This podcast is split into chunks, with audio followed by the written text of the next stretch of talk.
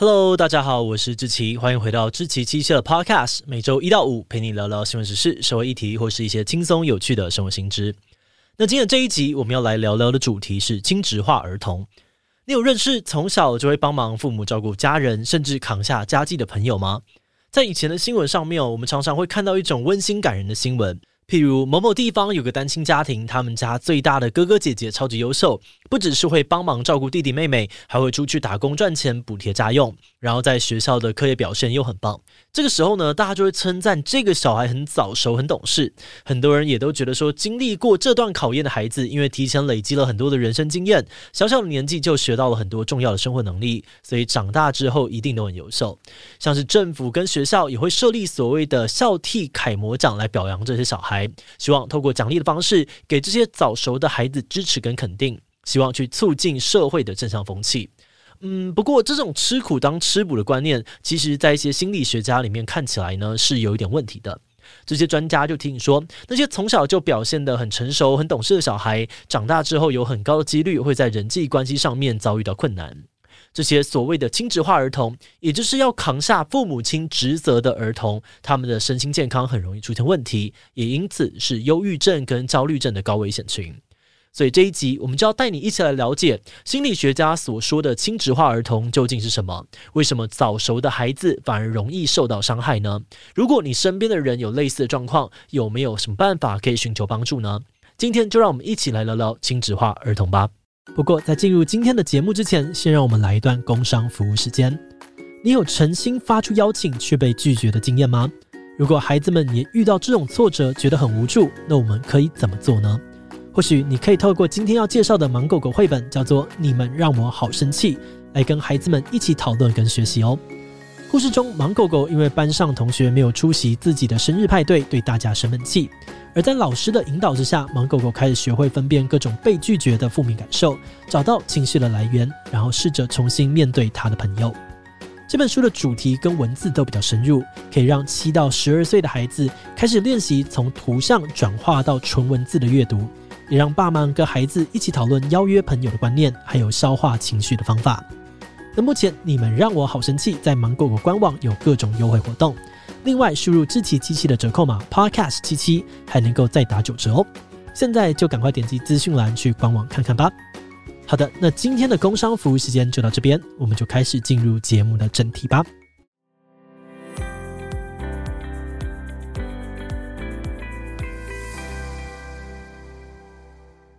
首先，我们要来定义一下亲职化儿童是什么意思。亲职化其实是一个心理学的概念。意思是说，因为家长没有办法发挥身为家长的功能，所以他的小孩就会帮忙担任家长的角色，去照顾其他的家庭成员，而这样的孩子就被称为是亲职化儿童。而且值得注意的是，亲职化儿童照顾的其他家庭成员，指的不一定是比他年纪小的弟弟妹妹，也有可能是比他年长的哥哥姐姐，甚至有的时候他还可能要照顾自己的父母。诶。为什么需要这个小朋友去照顾其他的家庭成员呢？那会出现亲职化儿童的家庭，通常会有以下的三种特征。第一种特征呢，是爸爸或妈妈的其中一方失去了执行家长职责的能力，原因可能是因为生病、过世，也可能是因为遇到了失业或经济问题，导致他们没有心力去照顾小孩。而第二种特征是，这个家庭的父母婚姻很可能是有些状况的，比如说家长离婚、分居，或是常常吵架，都可能让小孩要被迫早点长大，负责去照顾其他的家庭成员。那前面提到的这两种特征，应该算蛮直觉会想到的。但第三种呢，就稍微特别一点点。这个家庭可能没有出现什么问题，但做父母亲的就单纯因为自己性格的关系，不懂得怎么去照顾家人。有可能是父母没有生活技能，或是他们没有经验，比较粗枝大叶等等，导致小孩自己要跳出来帮忙照顾大家。那至于哪一种小朋友最容易成为扛下照顾家人的角色呢？一般来说，就是年纪最大的长子或是长女。如果以性别来看，女生又比男生更容易成为家庭中的亲职化儿童。不过，虽然我们都是统称照顾家人的孩子是亲职化儿童，但根据他们负担的任务不太一样，我们又可以把亲职化儿童分为两个类别：一种是工具型，另外一种是情绪型。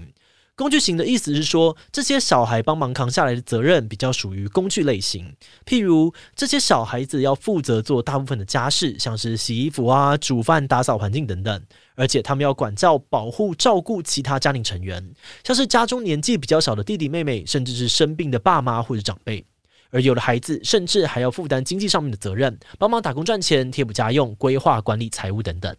简单来说，工具型的亲子化儿童在做的事情，属于我们可以直接看到很具体的家务工作。那反过来说，情绪型的亲子化儿童，他们的任务就比较抽象，主要是帮忙照顾家人的情绪，回应家人的情绪需求，成为家人的心灵支柱。举个例子来说，你小时候如果在学校遇到什么事情，像是跟同学吵架啊，被别人欺负啊，可能就会回家找爸爸妈妈哭哭，从他们身上得到支持跟建议。那有时在家里跟其他的兄弟姐妹发生冲突、吵架、打架的时候，一般也是靠着爸爸妈妈出面帮忙调解这些纠纷。但是情绪型的亲职化儿童，他们在家里的角色却是反过来的。他们要取代爸爸妈妈的角色，帮忙安抚家人的情绪，甚至主动想办法帮忙解决问题。今天如果遇到爸爸妈妈吵架，他还要帮忙当双方的传声筒，缓和紧张气氛。那话说回来哦，虽然我们这边把亲职化儿童分成工具、情绪两种类型，但很多时候一个孩子可能会同时兼顾这两种类型的特征，而这样的小孩在长大之后，也很容易因为长期累积的压力，成为心理疾病的高危险群。根据研究，对亲职化儿童来说，这些童年时期辛苦的经历或回忆，很多时候不见得会因为年纪大了慢慢淡忘无感。这些阴影反而还有可能会持续困扰着他，成为他人生的不定时炸弹。为什么会这样子呢？最主要的原因就是他们在年纪很小的时候就必须要长期的承担很多超出自己能力的各种责任，随时都要表现出一副很成熟、很坚强的样子。但是呢，再怎么早熟哦，他终究只是个孩子，本身还是会有很多被照顾的需求。可是这样的需求却长期被压抑，无法被满足。像是很多的亲职化儿童，从小就没有耍脾气或者闹别扭的权利，不能够依赖别人，甚至不能够像普通孩子那样子玩乐。久而久之，他们也会慢慢觉得跟别人比起来，自己的需求并不重要。而且他们因为要照顾家人，又要顾好自己，在身兼数职的情况下，常常会对自己的要求很高。但是他们毕竟还不是真正的大人，在没有获得旁人适度引导、包容的情况之下，事情不一定都能够顺利完成。那当事情出错没有做好，这些孩子可能就会倾向于责怪自己，觉得自己怎么怎么没有用，然后变得越来越没有自信。而就像刚刚说到的，亲子化儿童最关键的后遗症之一，就是让他们习惯以别人的需求为主，忽视自己的需求。这样的习惯会一直跟着他们长大，有的时候就连他身边的家人，可能也会太习惯这样的相处模式。这就会导致亲职化儿童在成年之后，还是很习惯继续照顾家人，很难离开自己的原生家庭，去展开自己的生活。那就算今天他跟其他人建立了不同的人际关系，像是交了新朋友、新的伴侣等等，他跟朋友和伴侣在相处上面也很常会偏向担任照顾者的角色，总是把别人的需求呢摆第一，不懂得如何拒绝，也不习惯表达自己的需求，也因为这样，他们很容易变成情绪勒索的对象，让生活变得更加辛苦。而且这种长期处在自我压抑的状态，除了身体容易生病，也是忧郁症啊，还有焦虑症等等心理疾病的高危险群。另外，更令人担心的是，其实亲职化儿童在我们的社会里面一点都不罕见。根据估计，全台湾无法妥善照顾子女的高风险家庭就大约有两万多户。这表示亲职化儿童的问题并不是零星的单一个案，而是需要整体社会关注的问题。所以接下来呢，我们就要来进一步的看看呢，该怎么样做可以预防跟避免亲职化儿童的产生。首先，我们可以从家长的角度出发，整理出三大方向。第一个方向是大人的问题就让大人自己来解决。像刚刚我们有提到，亲职化儿童的家庭可能是碰到了经济上面的困难，或是夫妻之间间有冲突，导致某些任务或责任需要由小孩一肩扛下。那这样的状况当然不一定是家长愿意造成的。毕竟，如果可以选择，应该大部分的家长都不希望孩子从小就这么辛苦。但我们也无法否认的是，很多时候家人遇到困难，小孩也可能会主动想要帮忙处理。但如果一家人都养成这样的习惯，大家就容易在不知不觉中培养出儿童亲职化的现象。为了避免这样的现象哦，专家建议，如果爸妈遇到所谓大人的问题，可以的话呢，就尽量留在彼此之间来解决，或是寻求其他专业人员的帮忙，尽量不要让小孩去扛下超过他年纪和能力范围太多的责任。另外，我们刚刚也说到，精致化儿童最关键的后遗症就是小孩扛下太多的责任，导致他忽视自己的需求，甚至越来越没有自信。所以这边要给家长的第二个方向，就是要避免其中一个小孩扛下太多的责任或期待。因为在我们的社会文化里面，可能常常会觉得长兄如父，长姐如母，哥哥姐姐的权威呢，跟爸妈没有什么两样。所以我们在带小孩的时候，会下意识的要求最大的孩子一定要当其他弟妹的榜样，什么都要做得最好，什么都要礼让给弟弟妹妹。但是这样的期待对小孩不一定是公平，因为他可能根本没有大弟弟妹妹几岁，甚至也不懂家长要的榜样是什么，为什么要牺牲自己当榜样。所以，当他们无法符合这个期待的时候，就会容易产生自我怀疑，发生前面提到的各种问题。而且，刚才有提到，在性别比例上面，女孩更容易成为亲子化儿童，这也是因为传统观念常常会觉得女生就是要更贤惠、更持家。那这些想法呢，可能都会无意间逼迫孩子提早长大，没能好好的享受童年。所以，父母在分配家务工作的时候，或许可以试着不要特别区分年纪跟性别，给每个小孩比重类似的任务跟期待。而这边我们也可以顺便的带出第三点哦，那就是多多关心小孩的需求。刚刚我们有说过，亲子化的现象常常都是不知不觉造成的。有很多的家庭，就算家长没有真的失能，也还是可能出现过类似儿童亲子化的现象。那针对这点，研究发现关键就在于爸爸妈妈对待孩子的态度跟反应。如果小孩在承担家务的过程当中，可以从父母这边获得正面的回应，那就有机会减少亲子化造成的负面影响。打个比方哦，如果今天你是父母要分派任务给孩子们来执行的话，譬如说派哥哥去洗碗，妹妹去扫地，那你在分完任务之后呢，要记得多多去关心小朋友的感受。譬如呢，你可以问小孩说：“这件家事会不会很难？这样分配会不会觉得不公平？”那如果孩子表达说自己不太会做，你可以主动提供他们需要的协助。这个做法呢，会让小孩感觉到自己是被重视、被支持的人，让他们理解自己在做的事情不是因为爸爸妈妈做不到，所以才把重担丢给他来处理。而另外，如果孩子做了什么贴心啊，或者懂事的事，那家长们呢，也可以尽量的把心中对于孩子的爱还有感谢表达出来。这种做法除了会拉近亲子关系之外，也会让孩子知道自己对这个家是有贡献的，进而对自己感到骄傲、有自信，降低亲职化儿童自我怀疑的风险。好的，那刚才说到的，都是给父母的建议。但如果今天你就是亲职化儿童本人，或者你感觉自己在家里面的功能有点类似的倾向，我们这边也帮你整理出了两大方向，让你可以帮助自己。第一个方向是回到小孩的位置，第二个方向是练习正视自己的需求。首先是回到小孩的位置哦，身为孩子的你可以告诉自己，有些事情做不好，并不是你的责任。因为你不管再怎么样努力，都不可能真的成为家人的爸妈、爸妈的爸妈，而且很多问题并不是你造成的，甚至跟你一点关系都没有。比如父母之前的感情有问题，是他们两个的事，终究还是要靠他们自己解决。这个时候，如果你想要透过自己来处理或改变现况，那反而会承担过多的压力跟无力感。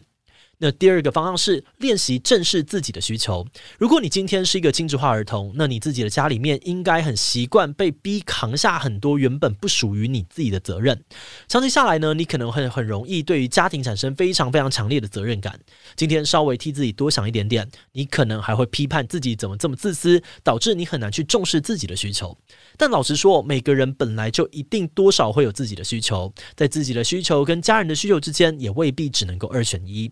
有的时候，我们先把自己照顾好，也才会有更有能力去照顾别人。所以，这两件事情不一定是互相矛盾的。而且说回来哦，最重要的是，你并不是天生就有义务要扛下目前你正在扛的这些责任。如果你觉得帮忙照顾弟弟妹妹是我应该要尽的责任，但我做得很烂，或许你可以试着稍微转个弯哦，把应该换成我选择，把我好烂换成我尽力了，等于是变成帮忙照顾弟弟妹妹是我的选择，而且我已经尽力了。这样的调整看起来好像很微小，但其实是透过转换心境来帮你减轻很多不该由你来承担的压力。多用我选择，我尽力，是因为他们不只是肯定了你的付出，同时也暗示了这并不是你应该要扛下的责任。而且在这个过程当中，其实你是有选择权的。光是这样的微调，或许就能够让你原本有的负面情绪带来一些不同的转变。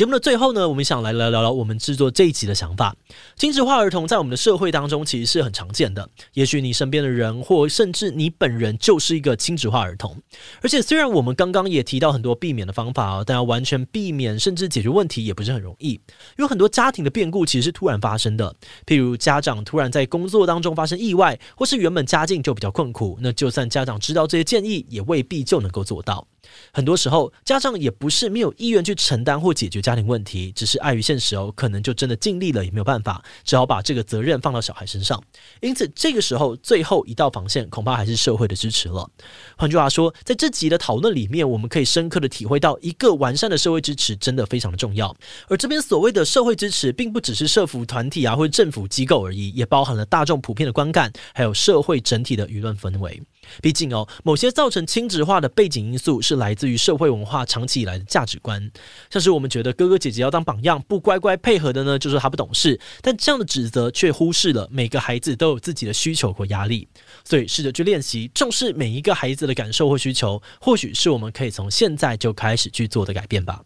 好的，那么我们今天关于亲职化儿童的介绍就先到这边。如果你喜欢我们的内容，可以按下追踪跟订阅。另外，我们在 EP 四十二也聊过一个童年情感忽视的议题。亚洲家庭一般比较不习惯对小孩展现感情，尤其是比较传统的长辈，可能面对小孩哭诉或者倾诉的时候，也不知道应该要怎么样回应他。但你知道忽视小孩这些情感需求，其实也有可能会影响他一辈子的人际关系吗？如果你有遇到这样的状况，又能够做些什么呢？如果你对这个感兴趣，欢迎你去听听看 EP 四十二的童年情感忽视这一集，我们会把链接放在资讯栏。那如果是对于这集亲职化儿童对我们的 Podcast 节目，或是我个人有任何的疑问跟回馈，也都非常的欢迎你在 Podcast 上面留下五星留言。那今天的节目就这样告一段落，我们就下集再见喽，拜拜。